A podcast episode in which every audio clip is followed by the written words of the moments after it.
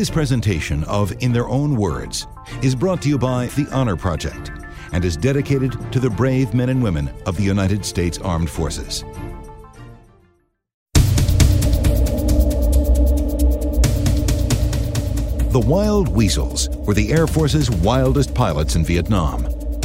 They flew fighter jets like the F-100, F-105, and F-4 deep into hostile airspace to coax the enemy into opening fire with their surface-to-air missiles. Once the Weasels located the radar site, other fighter bombers were called in to kill it. Paired with an Electronic Warfare Officer, or EWO, the Weasels constantly engaged in a deadly game of cat and mouse. In 1966, Jerry Hoblit, a 32-year-old Air Force pilot, was one of the first men trained in the ways of the Wild Weasel. Well, the aircraft versus the surface-to-air missile was a duel. It was Dodge City at high noon. It was similar to other military duels, tank versus tank, fighter aircraft versus fighter aircraft, or even submarine versus submarine in some respects, but in one very important respect, it was different. That is, the adversarial systems were operated in very different environments and used very different technologies and weapons to deal with one another. Therefore, when you're a fighter pilot engaging another fighter pilot, as a for instance, you can project from your system to his system, and the differences, usually small, will dictate and control your tactics. In the case of the surface-to-air missile versus the aircraft, they were very different.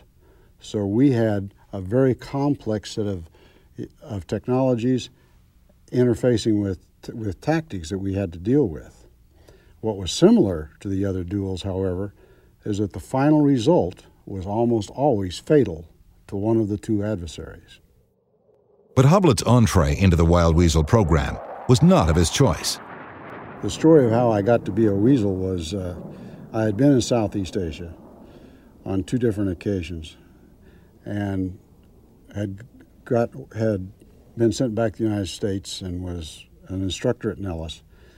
Knew that the war was still going on and knew that my time would soon come to go back to it. My wife had a baby and I wanted to get the baby born. So as soon as the baby was born, I volunteered to go back to Southeast Asia.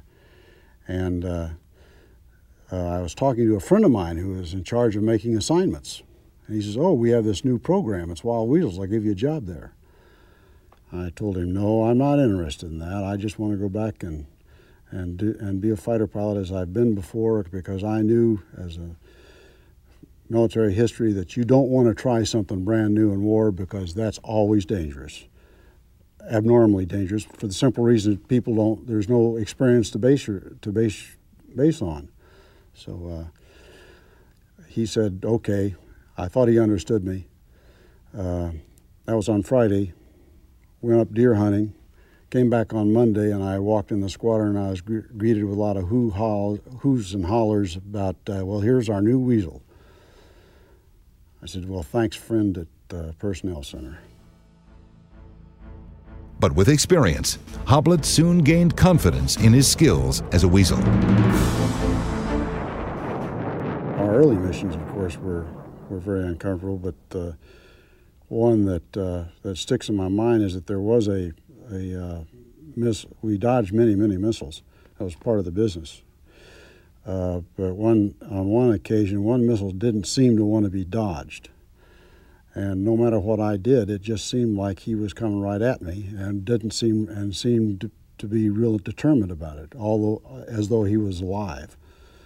The last thing that I did is when he was close enough in that I could see his canards move, that's the control surfaces on the forward part of the missile, I just yanked for all I had, and he went off under me and turned me over, and didn't. Well, he put a few dents in the bottom of me, but that's about it. And that made me kind of nervous because I was wondering how come all at once this one missile seemed to be so much better than the others. The first SAM site that we killed really increased my confidence. Up until that time, I was daily more and more frustrated. But I never got to that moment that I've got it under control. And for the simple reason that I knew that there was a very smart enemy on the other side of the fence who was looking for control. And I knew that it's like a sports game, like a football game. The minute that you think you know how to trap block the guy next to you, he's going to pull, and you're going to get trap blocked yourself. So yes, it was there was a lot of confidence, and I felt a lot better about it after we made our first SAM site kill. But I never got to the point where I thought I had all the answers. Like most other fighter pilots who wanted to work alone, Hoblit was reluctant to share his plane with his electronic warfare officer, Tom Bear Wilson. But their bond proved invaluable to the success of the program. Well, the air battle always has been very intense, very complex, and very difficult to sort out. This didn't change, particularly in the EWO, in the Wild Weasel business, but it was amplified quite a bit.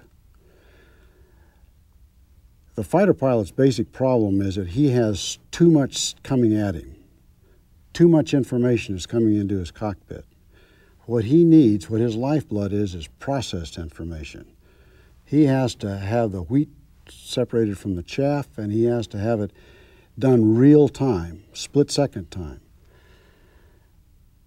That's what Bear Wilson did for me. He kept track of what the enemy was doing from an electronic standpoint, from the surface-to-air missile standpoint. I was keeping track of what the other things were doing, the MiGs, the strike force behind me, and the management of my flight. But he kept me advised of the primary threat, the threat that not only was a threat to us, but the threat that we intended to deal with and make them a negative threat, less of a threat. It took a very special person to be able to look at all the things that he looked at and communicate that to the guy in the front without further loading the guy in the front with information. He had to sort it out, understand what the enemy was doing, anticipate what the enemy was going to do, and communicate that to me in a very minimal fashion. Sometimes he would do that with only inflection of a voice. Even a grunt while we were pulling G's could tell me lots of things. Very few people could do what Bear Wilson did. Only 2 or 3 did it well, and Bear Wilson was unquestionably the best of any of them. Well, on our first combat mission together, at that period of time, I had already had 25 combat missions as a strike pilot on my own. And I thought I kind of knew what was going on. However, I made a couple of poor tactical decisions and got us in a lot of trouble. Got us to where we not only nearly lost our own lives, but lost the lives of other people. This caused us to go back, and we had already studied a lot. We had trained as much as we had time to, but it was obvious that we hadn't done anywhere near enough work, either together or individually. It was also obvious that at this point our tactics that we were told by the people that preceded us were so undeveloped as to leave us in a lot of trouble. So Tom and I recognized that what we needed to do is to really approach this very carefully, and you didn't have much time to be careful. You're going to fly the next day. But we had to really get into the study mode and really figure out what was going to do, and we had to come up with new ideas and do it quickly and do it very efficiently, because not only was our own lives at risk, but more importantly, we had the very high risk of failing, which is worse to a professional than dying. Bearing in mind that single-engine, single-seat fighter pilots don't care at all about having somebody else in their airplane, and I was not at all sure about how I was going to go with that.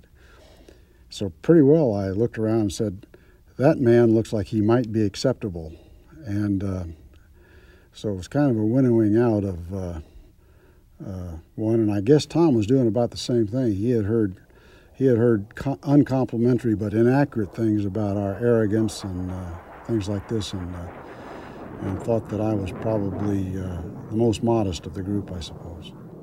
The Wild Weasels used tactics specifically developed for their unique brand of flying. Well, the tactics when we arrived were either to get way out ahead of the strike force or to actually accompany and be embedded in the strike force. Neither one of those worked very well. We found that what we needed to be, if you were right embedded in the strike force, you were too late to deal with the SAMs. You were too far out ahead. They dealt with you, then they dealt with the strike force. So what we found, it was an optimum place of about a minute out ahead. That puts you somewhere between 5 and 9 miles out ahead of the strike force. The most effective thing that we came up with was to divide the elements. We do this in air-to-air fighting, called fluid four formation, but in the weasel business it's quite a bit different. We were close to the ground, and we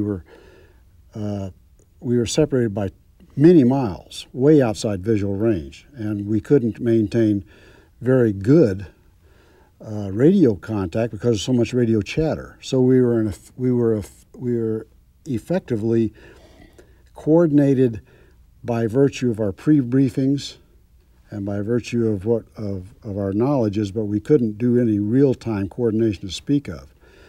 But this put us with the strike force at the target and us ahead of the strike force a little bit and bracketing the target. This really gave the SAMs a tough time. If they engaged one of us, the other guy would get them, or could probably get them. It was a tremendous force multiplier. A couple of our early SAM site kills were directly attributed to this tactic. In one case, the SAM engaged the other element, my other element, when I was the lead, and fired at him. And he fired, and I happened to be on what we call a base leg. That's right where you roll in from altitude at your target. When he fired, I just looked over the side of my cockpit, and there, hidden in the jungle, was all the smoke and corruption that occurs after a missile launch, and I had not to do but just to roll in and kill him. And this happened on something nearly like that happened on yet another occasion. Our equipment gave us a lot of information about the enemy radar. One of the best things it gave us the direction. We knew exactly which direction he was from us. But what it did not give us in anywhere near refined enough form was how far away from us he was. So therefore, we couldn't tell exactly where he was. And he was very, very good at camouflage, and he moved frequently, almost every day. So we couldn't pre-plan a mission after him. But by getting him to launch a missile, now there's a lot of stuff that happens when a missile launches. There's a lot of commotion and smoke and dust on the ground. Now he's exposed his position. So we had to get him to shoot at somebody, and we were the guys that chosen to be shot at. Obviously, it would be preferred not to draw enemy fire before you attack him, but we were pretty well constrained to that. In order to attack him, we had to draw his fire first. And then the tactic was dictated by that set of circumstances. It was put him at 10 or 2 o'clock where you can best watch him out the front of your airplane and watch the missile. Don't do much until the missile is close on board. And when they're close on board, we made an in-game maneuver to cause the missile to miss. And now, we're controlling the situation. We know where he is. He has to reload. We have lethal ordnance. We have a wingman with even more lethal ordnance. And we're going to deal with him. That's the only way it could be done with the technology. Later technologies give you distance, but you still are going to have to make that final pinpoint location of him. So maybe we're going to be stuck with that for a while. I'm not sure how the guys that are practitioners of the weasel business now are doing it. But that was the only way we could do it. Certainly not the way of choice, but it was a way that worked, and that's what we did.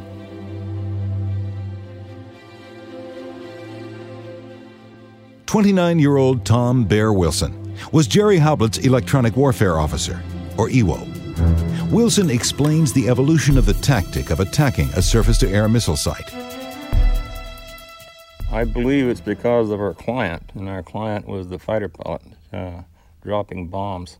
And in every war since World War I, the primary losses have been on the head of the dive-bombing fighter pilot. Our job was to protect him. When Jerry and I got to Takhli, Thailand, their loss rate was 63% that they would not complete their 100 missions.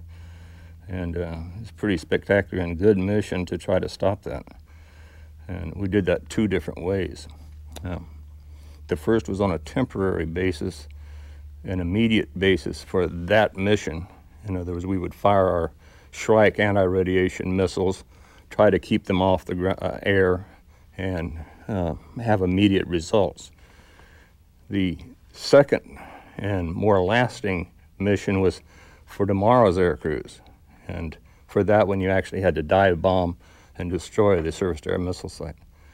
In doing that, we shared the same probable losses that the strike crews did, but I think the specialness was that our job was there to protect probably the bravest men in the world. We used an electronically equipped airplane with an electronic warfare officer such as myself in the back seat, and we went in to locate the surface-to-air missile site. And then on our wing, we had dive bombing airplanes, F-105s again, and they would do the actual destruction. Actually, at a point not far down the road, we carried destructive capability too. We carried CBUs, cluster bomblet units, and the wingman carried his hard bombs. And between us, we did a number on the site when we'd catch it. But finding them was just very difficult. To find the site, you had to see it. The North Vietnamese were masters of camouflage, and the world was green over there. They hid their sights very well, and they also had dummies set up openly so you could attack the wrong site. So we had to know where it was, and to find it, the only way you could find it was to have him launch missiles. You could very successfully get him to launch his missiles at you if you flew up high, throttled back a little, and presented a great target, which is what we did. Once he launched missiles at us, we may have another sight launch at you. But all this while, Jerry had to keep his eyes on the sight. And all the while he was dodging the missile and everything, he had to keep his eyes on the smoke from the sight, keep it in view, and then we would do our dive bomb maneuver. And it was extremely difficult to do all the execution phases and then to successfully hit the sight. But we did that. All of the F-105 airplanes and F-4 airplanes over there had radar warning receivers. And they would point toward the radar of the different kinds of radar. It might be a AAA directing radar or a surface-to-air missile directing radar. And the length of the strobe would tell you the proximity, and it made a noise which would identify what type of radar it was. All of the airplanes had that. But the special airplanes and the ones that they ran out of, kept running out of, and we ferried airplanes over to replace them, were the Wild Weasel airplanes. In the back seat, we had all the standard equipment, but we also had a panoramic scope. Now this panoramic scope, I could see the entire spectrum on a frequency scale. In other words, every signal that's out there. And I had another function. I could actually stop and time my signal with the surface-to-air missile operator's signal. I could see where he was looking in the airspace. I could see if he's looking over here, whatever. And I could also, by looking at the level, see his interest in us. I'd tell Jerry, okay, this one, he just had that small receiver up in front. But I could say, isolate just that one and say, this guy's serious. He's about to shoot at us. And so our equipment was very special, and we didn't have that many of these airplanes, these specially equipped airplanes. So when we lost them, it was a great panic. We couldn't perform the Wild Weasel mission, which was as I said, those two, immediate mission and the strategic mission. And so we had to replace them. And that's what Jerry and I did in October of 1966. We were one of the 7 crews that ferried new airplanes over because they'd run out completely. People like Mike Gilroy that you talked to were waiting there without airplanes. And so we pulled in, and the first thing we noticed is they had a wonderful airplane with this wonderful capability, and we had an incredibly sophisticated enemy, much more sophisticated than we thought, in North Vietnam. And yet there were no tactics on how to employ the Wild Weasel against the surface to air missile site. And the only thing that they said at that time, and Jerry will get into this, was that we should fly 20 miles out in front of the strike force, and because that was the length, the distance, the range of the missile, and engage them, you know, and protect them during the time of the strike. Well, how? How do you find that spot on the ground? How do you do these things? We didn't know how to do this. A couple of guys over there, Leo Thorsness was already there, Harry Johnson, his backseater, Mike Gilroy, Merle Detlefson, Glenn Davis. Glenn Davis probably taught us more than any other individual, and Mike Gilroy. And they taught us how to survive and the basics, but no one had tactics. So I think the first thing Jerry and I did together, I flew there my first day over there because the guy didn't have a backseater and he said, I need one, and I went up and got to, and flew. I mean, I was still tired from the flight over. But the first time Jerry and I got to lead, they were trying to teach us how to lead. And it was a Pac-6 mission, and that's downtown Hanoi. And we were going to go out to protect the force and had no bloody idea of what we were doing. So we drew our route out in front of the force, and we went to a place called Yen Bay, which was the crossing point for the Red River. And we didn't know that you should avoid Yen Bay. But as we approached, we had these 3 other airplanes out here, relying on us and all our astuteness, and there was an undercast, a very heavy undercast, and they launched missiles. You know, I picked it all up and everything, and fine, they launched. And the other thing is, we'd been told that these looked like great big telephone poles. Well, this missile is going Mach 3.5, if you can imagine it, 3.5 times the speed of sound.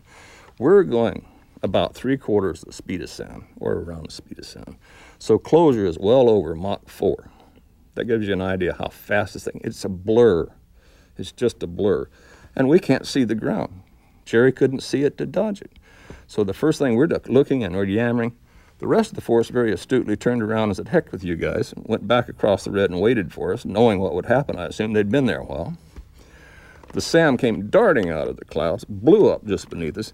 And by the way, all the sound effects you hear on television and movies, this boom, there's no boom. High explosives go crack, just like that. And it's a great, huge orange explosion with black shooting out the top and the bottom, and that's all shrapnel and deadly stuff. And it just knocked our airplane upside down. So we're sort of feeling ourselves and everything and saying, are we still alive? Are we still here? We were alive. And I said, I'm okay finally, or something like that, probably in a very high-pitched voice.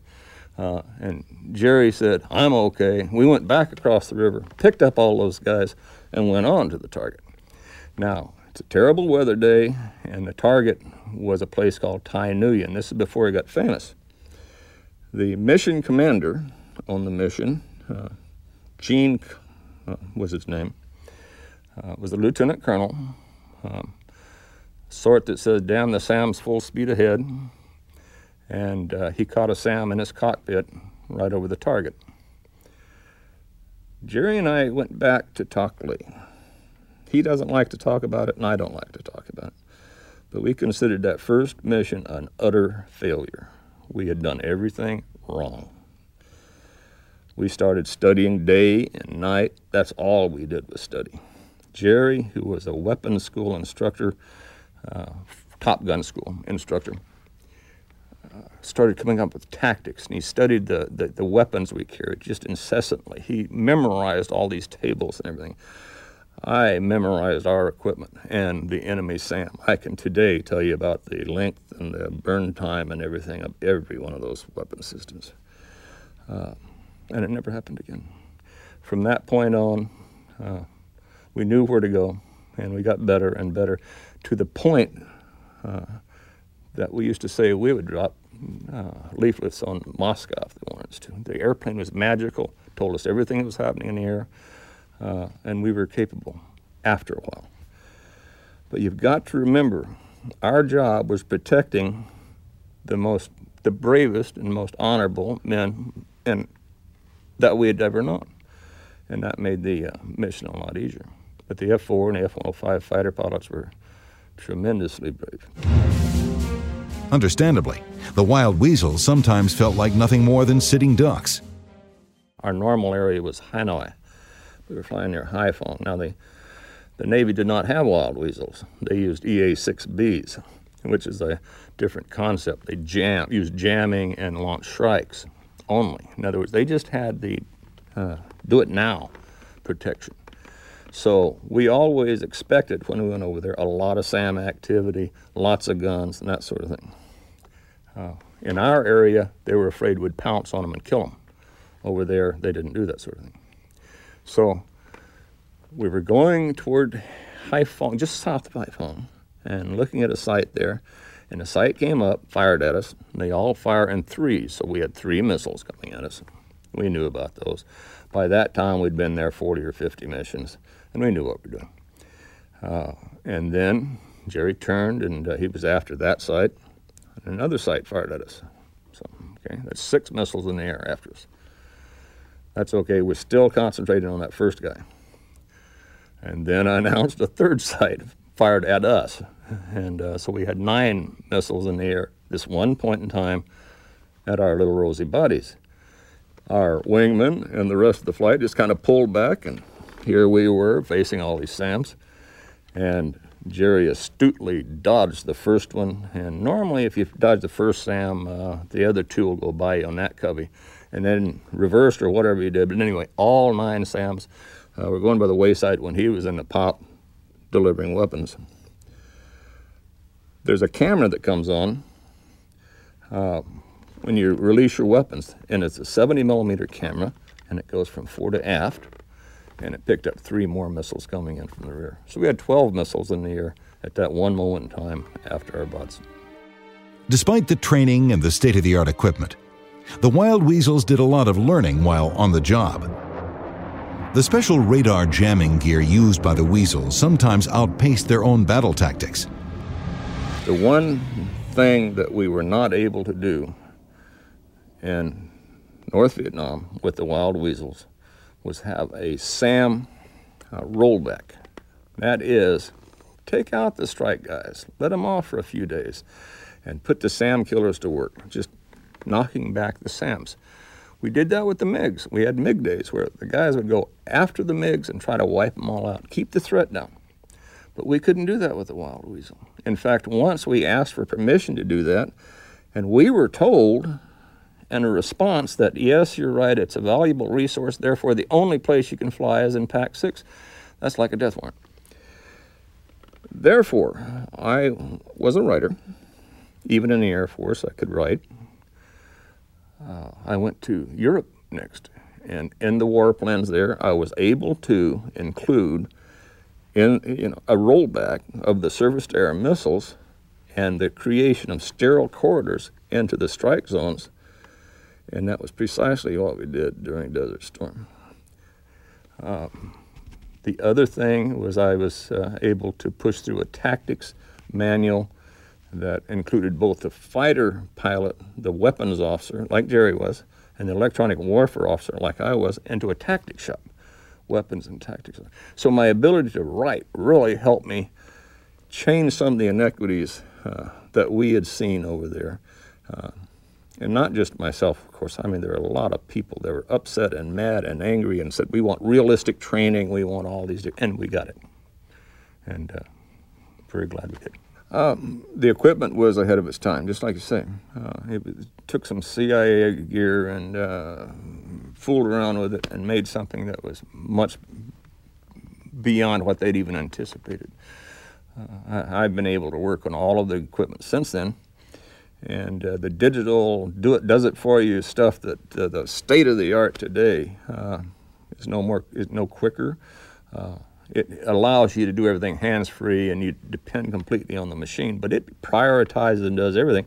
I wouldn't trust a machine to do that. I enjoyed the old analog system because it was instantaneous with another thing. But we had all that capability, and the Air Force was still, when we applied it, they were still in a World War II mentality. Bombers went in great streams, one after the other. Turned, you know, and made a huge target. Well, they didn't have SAMs back in the Second World War, and SAMs just chewed up the B-52s. Our fighters, it was the same thing. We had this Wild Weasel and this great capability. During Desert Storm, by the way, the guys would not fly unless there was a, they call them the Wild Weasel police in the air. Our guys at Takhli wouldn't fly unless they had a Wild Weasel protecting them. It was a very dangerous mission. Some of the guys let off at about 80 missions, I assume, looking to go home. I don't remember us doing that. I do know our last 5 missions were very easy. 96, 7, 8, 9, were very easy. They gave them to us in the less threat areas. I don't think we asked for them. In fact, we enjoyed being the ones picked for the real hairy missions. We were young, and if you think you're going to get shot down, you're going to get shot down. In 1966, on his 7th mission as a Wild Weasel electronic warfare officer, Mike Gilroy was shot down. On about our 7th mission, Ed Larson and I were tasked to go up to a protective strike force on the Northeast Railway. And the Northeast Railway is a main rail line that goes from Hanoi up into China. It is an extremely heavily defended area because that was one of the main sources of their supplies for MiGs, interceptors, surface-to-air missiles, ammunition, food, and everything else. We were in a flight of 2 aircraft, which was sort of an unusual configuration. We were, of course, the lead aircraft, and we had a single seat with Captain Pete Pittman flying the number 2 aircraft. We took off from Takhli early in the morning, probably about an hour before daylight. I'd say probably something about 5:30 or 6 o'clock in the morning. Flew directly across to the water across the southern part of North Vietnam, and then headed on north.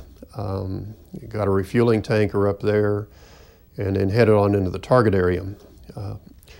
This was our first mission up into the high threat area. You know, we had some missions down in closer to the demilitarized zone, which were really not very good weasel missions because there weren't any radars there. So this was the first time we were really up against a lot of radars and a lot of defenses. The weather was terrible. It was towering cumulus clouds, thunderstorms, thunderclouds, and then a haze below that. So your visibility was really pretty poor. A month later, we wouldn't have flown in that mission. We would have known better. We would have known to be a little more cautious, to hold ourselves back a little further. But as I said, it was our 6th mission. We didn't know a lot as to what the limits were, so we just pressed on in. We had one of the surface-to-air missile sites, radars came on the air. I called it out to Ed Larson. I said, we got a SAM at 2 o'clock. So that means it's 2 o'clock to the airplane. Ed said, okay, I'll turn towards it. Ed turned towards it. The signal got stronger and stronger. And that was one of the things our missile only went about 7 miles, and theirs went about 19 miles. So you had 12 miles you had to negotiate there, that you were within his range before you got within your range, the range of your weaponry. So we headed on in there, and it looked like the signal was strong enough. So Ed said, okay, I'm going to shoot now. So he pulled up the nose and fired the Shrike missile off. And it went on in, and the signal went off the air. So we had hit it. The Shrike missile had hit the radar site. So I called, I said, well, the next one's at 12 o'clock, so he turned, or at 10 o'clock, so he turned to the left and lined up on the second one.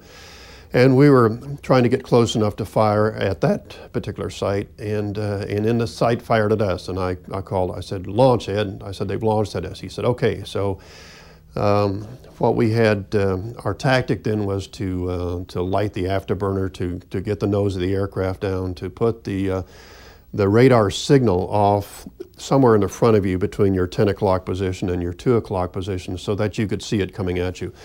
We knew that much. So the missiles, I said, have you got it in sight, Ed? He said, yeah, I got the first one in sight, because you can see the missiles. They have a big ball of fire coming behind them, but they come quite fast. And Ed successfully dodged the first two missiles, and then the third missile came at us, but it came right out of the cloud bank. We were right up against this cloud bank, and the missile was right there.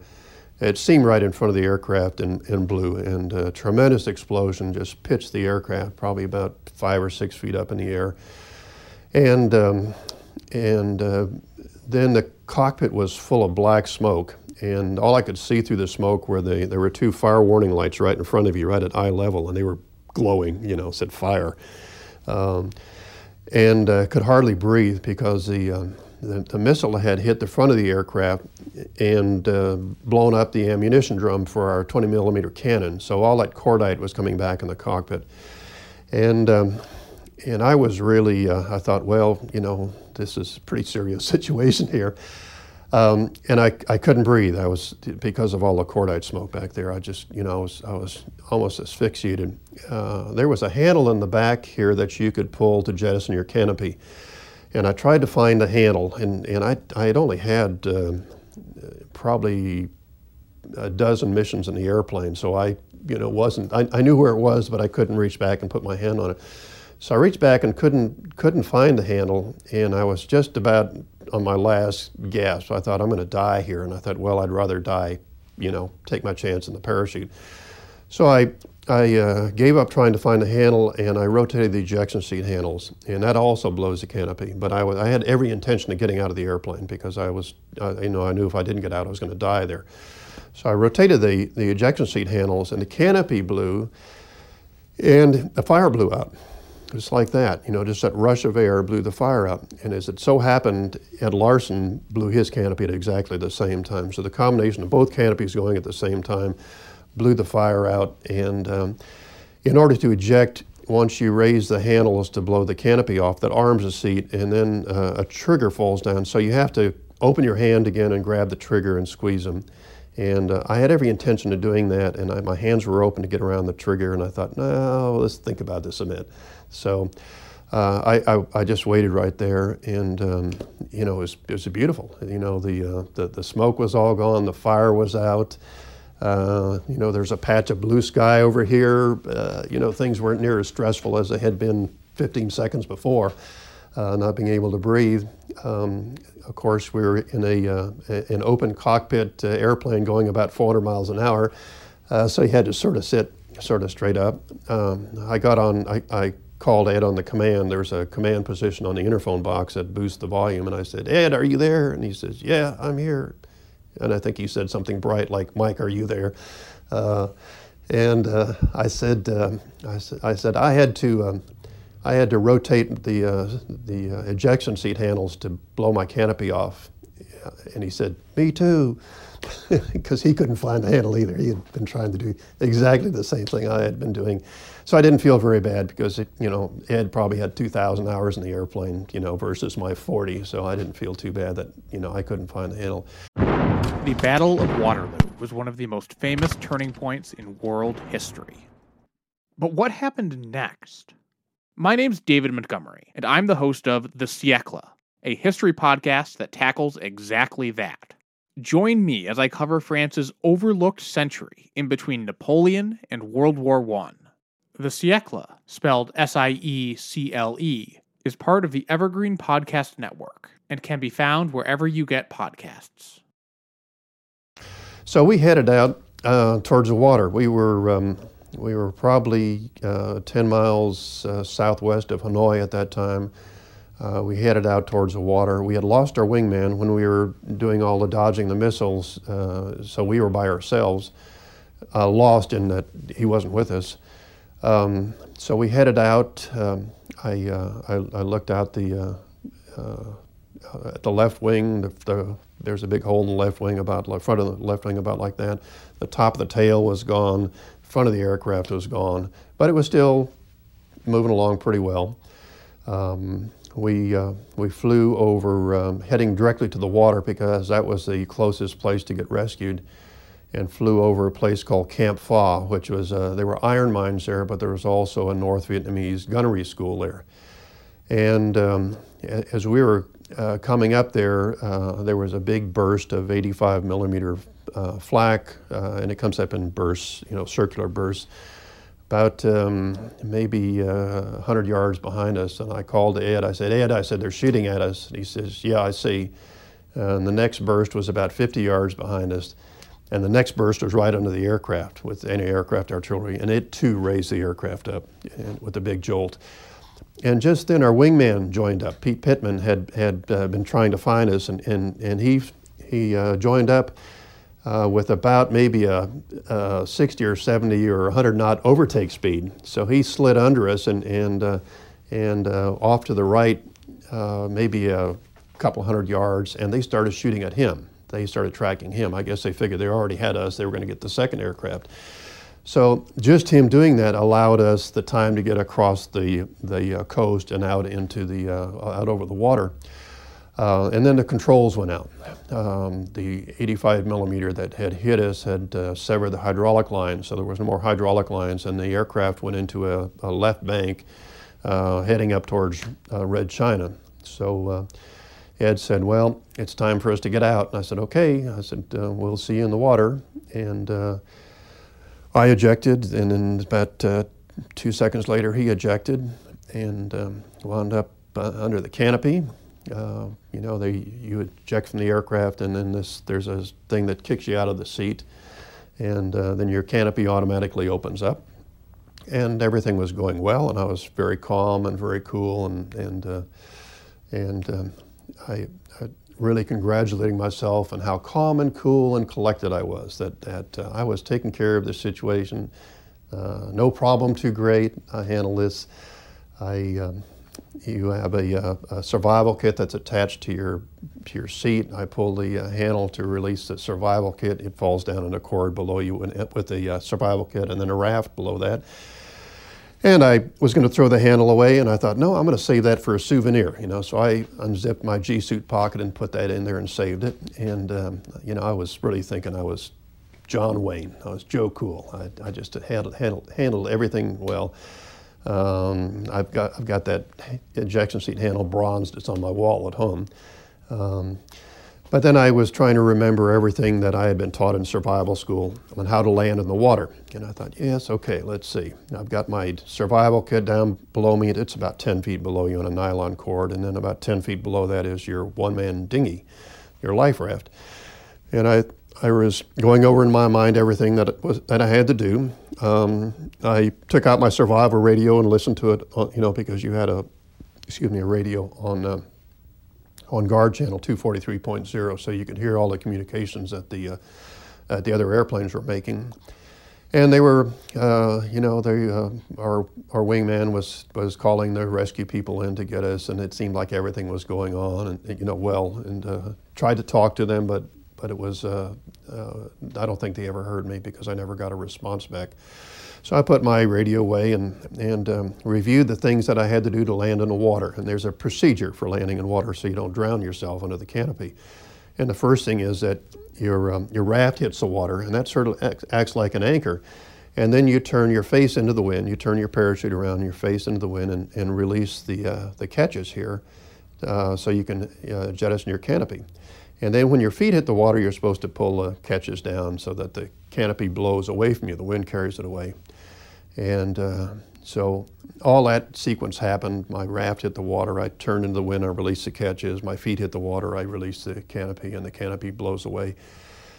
And then for the second time that day, I'm about to run out of air again because I had forgotten to inflate my Mae West, And so I was down there, probably sinking with all his weight on me in the South China Sea, and trying to find the toggles for my Mae West, and I couldn't find them. You know, they're just two little plastic knobs here, and I couldn't find the things. And I thought, boy, what a stupid way to die. And just then, in front of my face comes a nylon cord, which has me attached to the raft. So I said, okay, you know, so I pull myself up the nylon cord, get in the raft, and really criticize myself. I think, you dummy, you know, here, you know, you were so calm and cool and remembering everything, and you forgot to inflate your Mae West. So anyway, I sat in the raft, got the radio out, I heard Ed talking, so we both knew we were in the water okay. He was probably about half a mile away in the water. I opened my survival kit, because everything is supposed to be in there that you need. You know, there's supposed to be a fishing line, rations, canned water, shark repellent, signal flares. And I opened the kit up, and the only thing that was in there were black wool socks. Someone had gone through and stolen the things out of the survival kit on the base. So anyway, so I pitched that overboard. I had no use at that time, you know, for black wool socks. Sat there in the raft contemplating how I had remember reading that the South China Sea had the largest concentration of poisonous sea snakes in the world, and lots of sharks, and sat there very low profile in my raft. We had a ship coming out of the harbor towards us. We were right out off Haiphong Harbor. There was some discussion on the guard channel from the rescue airplane, so one of them went in and dropped some bombs, not close to it because that was against the law, but just jettisoned some bombs maybe a mile in front of it. So the ship turned around and went back in. We got some mortar fire off some islands that we were close to, and we're in the water about an hour and a half. Then there were some Navy airplanes coming after us, and there was an HU-16, a Grumman Albatross, an old two-engine Grumman Albatross coming from the Air Force. I didn't know that at the time, but that's, we knew some Air Force people were coming. So anyway, after about an hour and a half, the HU-16 lands. It picks up Ed, and I hear him on the radio says, well, I don't see the other one. So I lit off a flare, you know, some green smoke. So that, and they said, okay, we see the smoke. So they came over there, and it was really strange because I did something very irrational at the time. The airplane came up, and it had no markings on it.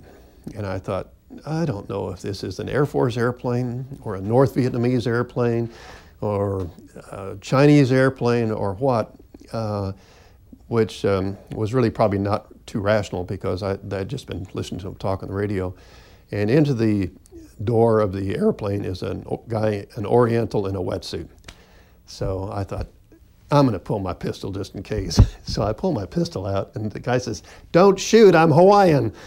So I put my pistol back, and he jumps in the water, and they come out and tow the raft up and got me in there. And I expected a lot of sympathy and congratulations, and you know, they just looked at me and said, oh, you forgot to deploy your Mae West, didn't you? So I got no sympathy from them. We had a hard time taking off. The airplane had one sick engine, so and the prevailing wind was off shore, so they had to take off towards land. So we made three attempts there. The airplane was being shot at in all three attempts, and finally got into the air. You know, an HU-16 is a joy to behold. It sort of gets off the ground, off the air, water by bouncing on it. You know, I mean, you bounce and you go a little bit in the air, and then you bounce again. And of course, every time you come down, every rivet screams and stretches, and it's an amazing thing. I have the greatest respect for rescue people. They took us back to Da Nang, which was in South Vietnam, and went to the flight surgeon, and they checked us over, and I had hurt my back, but not too badly. It was sore, but it actually was hurt worse than I thought because I did have a compression fracture. But Ed Larson had a very bad compression fracture, and that happens when the ejection seat hits you at the force of 18 Gs. So it does a real job on your back if you don't have it lined up perfectly. So Ed Larson was sent back to Clark, to the hospital there, and then eventually back to the States. And I went back to Takhli the next day, and they asked me then what I wanted to do, and I said, well, I'd like to take 30 days off and go visit my family. So I went back and 30-day leave because we had no more airplanes, so that gave them time to get some new aircraft in there. So It was interesting. It gave me a little bragging rights around the stag bar with the other weasels. Not something I'd recommend for everybody, but you know, it was an exciting time. Pilot Bill Sparks flew nearly 150 missions as a Wild Weasel. Sparks credits his personal philosophy of flying with saving his life during the Vietnam conflict. Once he had ejected, Sparks looked for a safe place to land. As with most things that happen in tactical aviation, decisions are made long before the fact if they're going to work. So everyone has to come up with a personal philosophy. What the hell? Philosophies are personal. I had decided a long time before that if on fire, jump on the biggest piece going my way and ride it as far as I can, because the people that made me catch on fire didn't like me. And why would I want to go join them? Because, you know, we're not going to have tea and crumpets. This is not going to have fun. They probably don't have any ice, no scotch, no nothing, no peanuts for the party, right? So I want to get as far away from them as I can because they're mad at me. They have a reason to be mad at me. I just shot at them. I dropped a bomb on them. And all that. I can understand. I'd be mad at me too. So, in fact, one of the people that I respect as much as anybody I ever saw had a PhD in astrophysics and a master's in aero and had been in a manned orbital laboratory program, Mo Baker. Mo Baker and I got in this monumental argument in the bar one night over what to do if you're on fire. And he kept saying, you know, the engineering thing was if on fire, eject. He said, you know, the explosion could hurt you. And I said, man, the guys on the ground are going to hurt you. So we had this enormous thing. Well, it wound up that Mo got hit and got blown out of the airplane and wound up in jail. Compound femurs and torture for a very long time and did not enjoy himself at all. This was in July or August, I've forgotten which, of 1967. Well, later on, I got hit and I'm burning like stink. And I did what I could do because the airplane lasted longer and I stood with it. Now you say, are you afraid? You don't have time to be afraid. You're afraid later. Okay, put yourself in an automobile. Okay, and it's icy. And you're driving along with four lanes of traffic going your way, and some fool in front of you taps the brake and starts to spin. And everybody around you starts doing wild gyrations. And you steer through the middle of it and come out the other end. Are you afraid? Not till you stop. Then you get the whips and jangles, okay? You're allowed to get the whips and jangles when it's over, okay? So when you're in an airplane, you're too busy to be afraid. When you're in an engagement, you're too busy to be afraid. If you're afraid, you're not going to make it. And bravery doesn't have anything to do with it. I don't know brave people. I don't think I ever met one. Well, yeah, Carlo, my backseater, the bravest man that ever lived on the face of the earth. He flew with me, for goodness sakes, and just incredible. But you don't have time for that. So what I thought while I was in there was, this isn't any fun. One of the silly thing is, here I am, I'm coming out, you know, that I have had to blow the canopy because the cockpit's full of smoke, and I couldn't see, and I was reaching up, my gauges, my instruments were all gone, they weren't working. So I was trying to wave the smoke from in front of the whiskey compass, right? A little magnetic compass that's, you know, the same thing that basically they crossed the Atlantic with in 1492, right? And I thought, if my hand gets up there, it'll blow off. I was going 690 knots. I'm trying to wave the smoke away from in front of the whiskey cups.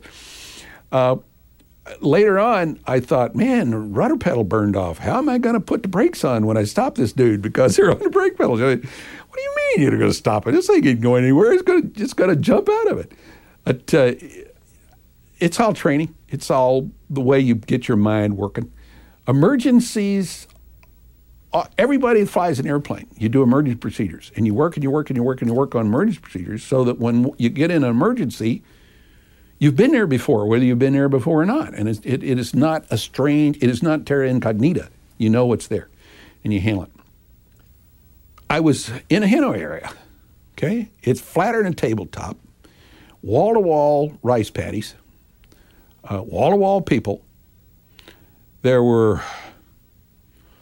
something on the order of 500 to 750,000 people with rifles laying down in a rice paddy shooting straight up at us when we flew over there. There were 9,000 37mm and larger guns. There were about 4,000 or 5,000 automatic weapons that were the equivalent of 30 to 50 calibers. There are 18 SAM sites. There's a whole bunch of MiGs, and there's everybody in his dog wears a uniform, and they're all mad at me. Now, it doesn't take a real monumental intelligence to realize you don't want to go down there where they are because they're not going to like you. They're going to beat snot out of you if they get a chance. So you go as far away as you can. Well, it just so happened that I got exactly as far away as I had to get, which is luck, okay? And I would far better be lucky than be smart or good. And it worked. So I got over the Red River, and then rode the airplane for a little bit, by the way, to get over the river after I lost control of it. Why? Because I wasn't where I wanted to be yet. It was still going my way. It's not, you know, this is just do whatever you need to do, right? What you ever got to do. Popped out, slipped to shoot. Once I got it open, I did biggest front riser slip I could do. Got my knee in the clevis and slipped it 4.5 miles and slipped into what I thought was was elephant grass. Elephant grass is about 15-foot tall grass, right? And it wasn't elephant grass, it was 75-foot tall bamboo, so I went smoking down through the bamboo and busted myself up some and managed to crawl out of the bamboo and get a little hole underneath. The only place I could see the sky was underneath this enormous teak tree. The helicopter put 135 foot of string out, and they were chopping the top out of the tree with the rotor blades when the jungle penetrator hit the ground, and I got on it and went up a string. That's the most beautiful thing I've ever seen in my life. But ultimately, Sparks believes it was the innovation and the commitment of the pilots and the EWOs that made the Wild Weasels so successful. Wild Weasel program was put together by extremely dedicated people on a shoestring in a hurry. It was not a Department of Defense initiative that started off, we will now do this. And all these wonderful people with flashy stars on their shoulders and the rest of it really had very little to do with it. It was a grassroots thing because we were in a hurry and we didn't have time to run it through, which is probably one of the reasons it works well. After Vietnam was over, the people who had been in the program really worked hard to get a better system, and that system was the F4G.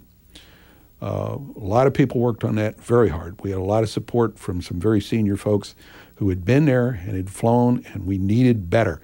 What we had in the backseat of the 105 was better than what we had in the backseat of the F-100, but not appreciably better. What we had in the backseat of the F-4C was not as good as what we had in the F-105. So when we've got the G model, what they had to do first of all was to take brand new airplanes, strip all the wiring out of them and start over from scratch because there was so much stray voltage running around in the F4s that it was exciting the antennas and you'd self-jam yourself. So they started with that. The mods were rather enormous to take those E models and turn them into Gs. The systems themselves, a lot of EWOs just killed themselves to make sure that we had this capability to see what was out there. The first time I ever got to crawl up in the back seat of an F4G and look around and then go over and do the simulator, do the back seat simulator, I would, I remember looking up at I've forgotten who was taking me through. It was one of the old EWOs. I've forgotten exactly who it was now. And I looked at him and I said, I would have sold my kids into slavery for this capability.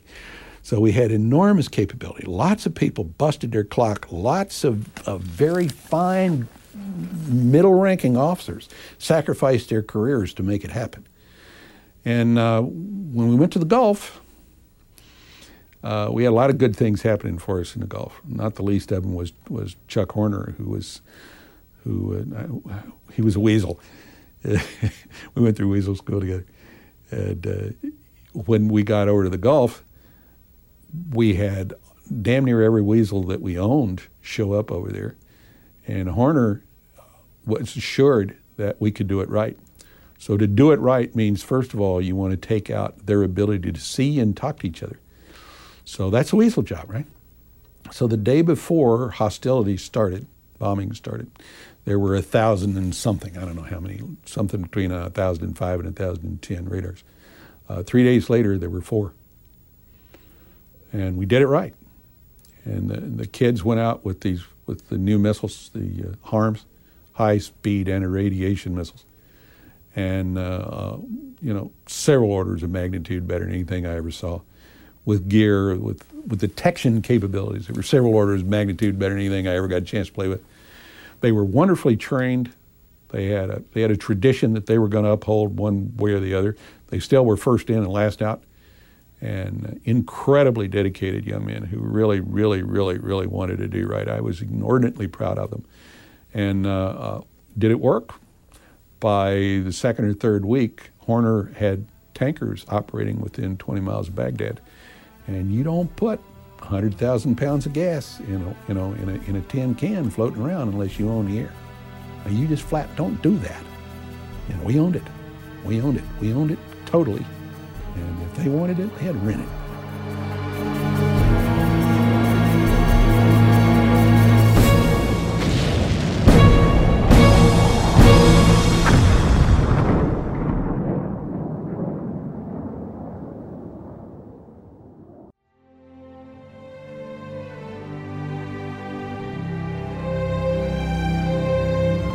We hope you've enjoyed this presentation of In Their Own Words.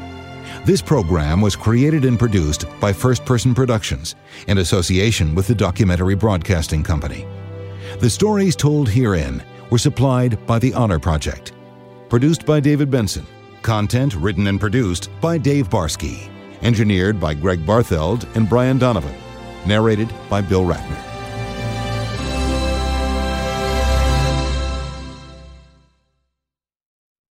This production is copywritten by First Person Productions, Incorporated. Any unauthorized broadcast, public performance, or copying is a violation of applicable laws. Hello, this is Gary Chahot welcoming you to check out the French History Podcast. Our main show covers the history of France from the first humans until present.